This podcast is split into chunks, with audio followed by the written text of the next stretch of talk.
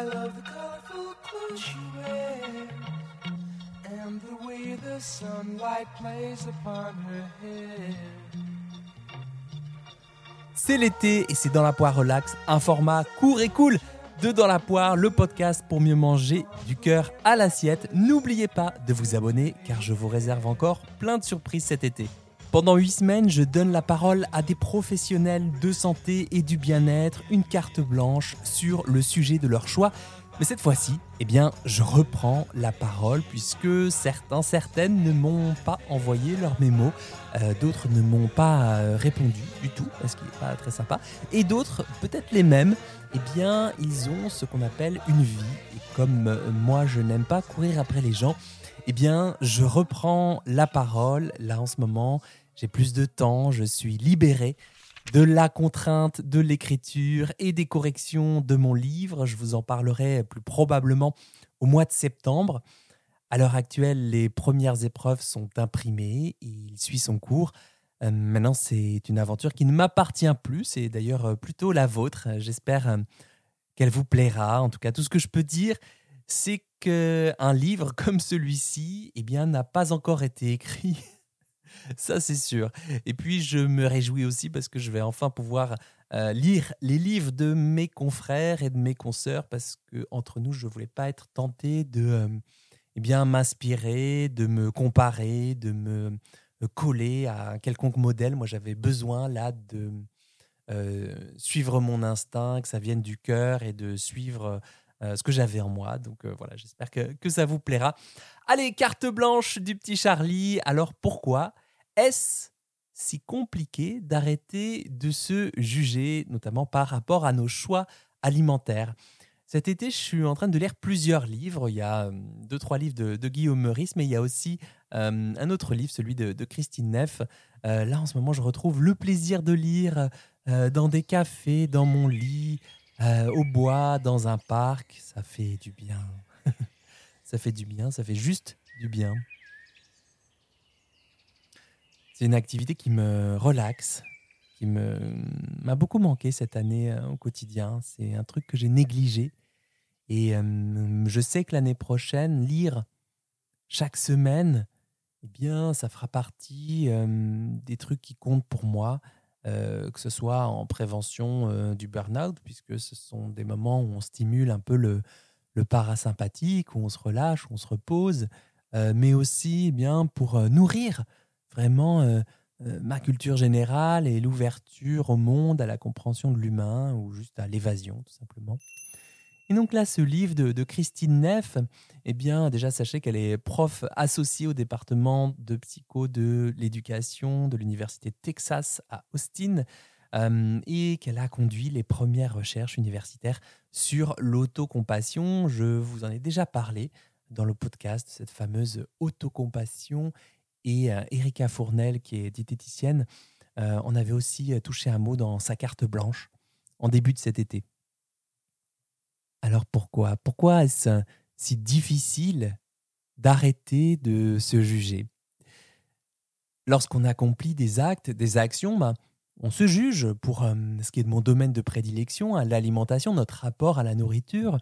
On se juge parce qu'on mange trop ou pas assez, parce qu'on mange certains types d'aliments en raison de leur composition, leur teneur en sucre, leur teneur en gras, leur degré de transformation, ou alors qu'on les mange d'une certaine façon, peut-être un peu trop vite, avec un peu trop d'impulsivité, comme si on cherchait à les faire disparaître. On s'en veut, quoi. Et vous avez sûrement remarqué cette voix de l'autocritique intérieure qui débarque, ce dialogue intérieur qui commente et juge nos expériences.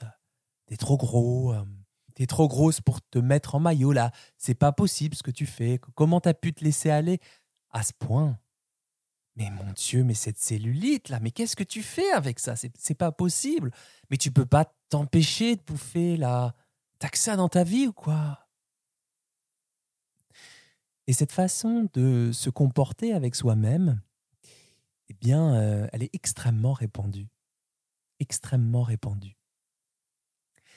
Et là, l'autrice, Christine Neff, au début de son bouquin, elle balance un terme improbable.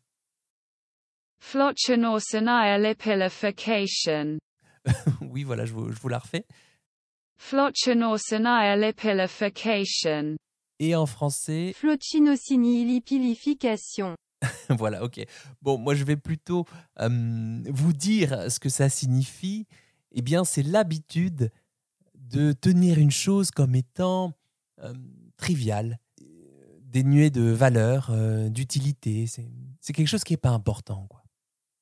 Et en réalité, ce truc-là, cette flossie, on va dire flossie, eh bien, c'est un comportement protecteur pour se faire accepter par le groupe. Se fustiger soi-même est une attitude de soumission. C'est-à-dire qu'on se diminue soi-même avant d'être évalué, eh bien, par des juges imaginaires qui récompenseraient notre subordination en nous jetant quelques miettes sous la table, nous dit l'autrice, Christine Neff. Eh bien, c'est assez violent, cette histoire de flossie, machin truc, là. C'est-à-dire que lorsqu'il n'est plus possible de nier nos faiblesses, nos défauts, nos insuffisances, en fait, tout ce qui ne va pas en nous, avec de gros guillemets, bien sûr, puisque c'est toujours une interprétation que nous, on fait de ce qui ne va pas. Eh bien, il nous reste la solution d'apaiser nos censeurs intérieurs en partageant l'opinion négative qu'ils ont de nous, ces censeurs intérieurs. Prenez exemple sur ce qu'on dit de soi, parfois devant les autres. « Oh là là, j'ai pris du poids là. Oh là là là là là. Bon, c'est vrai que c'est gras et sucré là, mais c'est bon, hein, c'est bon. Oh là, désolé, j'ai pris du ventre là, mon chéri, ma chérie. Je suis vraiment désolé. Je me suis surpris moi-même tout à l'heure en allant chercher mon fils à la gare. Après quelques minutes, on a échangé. Je lui ai dit « putain, là, j'ai pris un poids de dingue, tout là. C'est vrai que là, je me sens un peu pas à l'aise et tout là. » J'espère que tu as pris tes baskets, on va faire du sport et tout. Je me suis moi aussi pris les pieds dans le tapis de cette histoire de se diminuer soi-même d'abord. Un peu comme si on voulait dégainer plus vite que l'autre. Je vais me critiquer avant que tu ne le fasses. Ça fera peut-être un peu moins mal. Et puis si je reconnais mes défauts et mes imperfections avant toi, eh bien tu n'auras pas à le faire, tu n'auras pas à le dire puisque je viens de t'en faire part moi-même. Comme si on voulait un peu déminer en amont les remarques éventuelles. Ce faisant, il est bien possible que par cette attitude de se prendre soi-même comme étant dénué de valeur, sans importance, cette flossie-là, eh bien, on essaie de solliciter de la compassion de la part de l'autre, comme si un peu on cherchait du réconfort à nos propres tourments, en mode... peut-être que tu n'as pas appris tant que ça. Oh, écoute, tu es très bien comme tu es. Ou écoute, tu fais comme tu peux, courage. Hein. Ça doit pas être facile. Un peu comme si on cherchait que l'autre puisse nous dire ça en retour. Et ce désir naturel de ne pas être rejeté ni abandonné prend probablement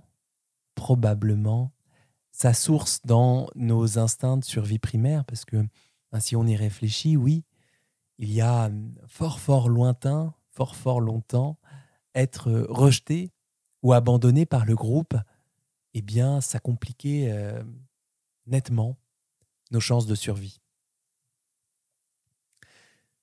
Voilà, c'était une carte blanche assez réflexive. Hein. Il y a cette fois... peu de conseils immédiatement applicables, hein, c'est plus pour nourrir. Qu'est-ce que j'aime ce terme-là, nourrir. Nourrir votre réflexion intérieure sur qu'est-ce qui fait qu'on est si prompt à se juger soi-même dans nos choix alimentaires, dans notre manière d'apprivoiser l'alimentation de manière si dure. Et je pense que c'est important aussi d'expliquer qu'il s'agit pour partie en tout cas, de mécanismes assez anciens, assez instinctifs pour peut-être mieux comprendre nos réflexes, peut-être apprécier aujourd'hui la pertinence de continuer à être si dur envers soi versus la possibilité réelle aujourd'hui à notre époque d'être rejeté ou abandonné par le groupe et peut-être, si on trouve une réponse, de réajuster nos comportements de jugement. Je ne fais pas plus long parce que c'est une carte blanche de l'été. C'est déjà assez psycho comme ça. Je vous livre un dernier élément de réflexion de Christine Neff, l'autrice, qui met aussi en lien le fait qu'avoir été victime de violences verbales pendant l'enfance, en mode « Qu'est-ce que j'ai fait au monde pour avoir un gosse pareil ? Qu'est-ce qu'on va faire de toi ? Petit morveux, petit merde de merde, tu iras grossir le rang des chômeurs. » Voilà, je vous partage ça. Je source, je suis la source. C'est du vécu. La meilleure défense de ces enfants, dit-elle, consiste à ne fournir aucun motif d'attaque, plus aucun angle d'attaque. Et donc, ces enfants-là, ils finissent par croire qu'en s'auto-réprimandant, ils s'empêcheront de commettre de nouvelles erreurs et se mettront peut-être, pense-t-il, à l'abri de tout reproche extérieur. Ils se blâment donc eux-mêmes aussi pour, là aussi, se protéger, puisqu'une agression verbale n'a pas la même force si elle se contente de répéter ce qu'on s'est déjà dit. Un peu comme un refrain malheureux, mais auquel on est déjà habitué, au fond.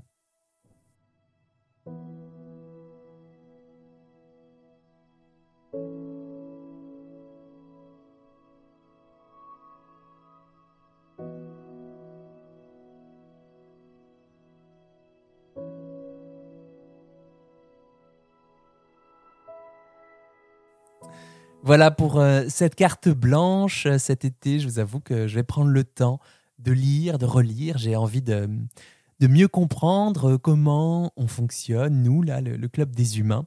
Alors, j'essaierai peut-être de vous partager ce que je découvre petit à petit. Merci de votre écoute. Si vous souhaitez que Dans la poire continue, abonnez-vous, nom de bleu. Faites sonner cette petite cloche. Mettez une marque d'attention sur la plateforme de votre choix. Je remercie d'ailleurs GreenMa33 qui me dit sur Apple Podcast, podcast instructif, bien écrit. Waouh, merci. J'adore votre voix aussi. Les sujets sont tous très bien traités, waouh, de manière précise, concise et toujours dans la bienveillance. Merci pour tous vos conseils, mais n'oubliez pas de prendre aussi soin de vous, grand Charles. Merci beaucoup, GreenMa33, merci beaucoup, j'y manquerai pas. Merci aussi à Live Slow Run Fast qui a aussi beaucoup aimé l'épisode précédent, la carte blanche de Lucille Woodward sur le fossé entre l'ultra-sédentarité et l'ultra-sport. Merci à vous, merci de votre attention, merci du temps que vous consacrez à l'écoute de ce podcast. Je sais qu'il est compté, votre temps, je sais qu'il est précieux. Et donc, je me trouve très chanceux de pouvoir compter sur vous quelques minutes hebdomadaires. Voilà, je vous dis à la semaine prochaine, bon appétit de vivre et à très vite pour un nouvel épisode de Dans la poire relax.